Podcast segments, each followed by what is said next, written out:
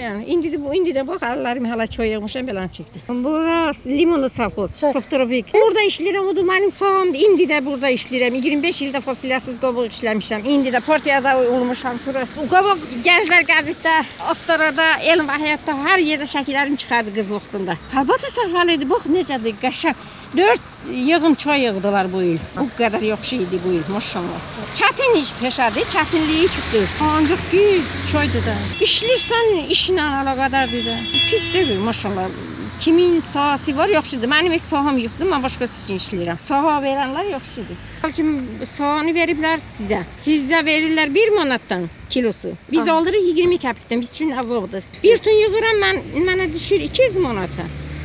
Sizin öz sahanınızdır. Siz alırsınız 5 başqa. Ha, Beləncə. kilosu sizə 20 qəpikdən Hə, götürürlər. o. Gündə neçə kilo yığa bilirsiniz? Mən 100 kilo bu yaşda. Adam var 200 kilo. Mən indi qucalmışam yenə də e, 70 kilo, 60 kilo yığırdım.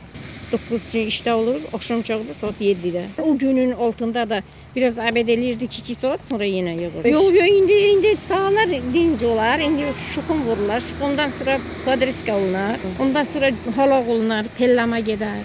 Düz mayın 13-də, 12-sində, 16-sında yığılır. İndi dinc çay qutardı. İndi şuxum vurulacaq. İndi Hı. bu noyabrda, dekabrdan başlanacaq şuxum vurmaq. De aprel, martda kimi. Martdan da padreskalar çıxar. Martda bizi qutarır padreska. Fevralda padreska çıxır.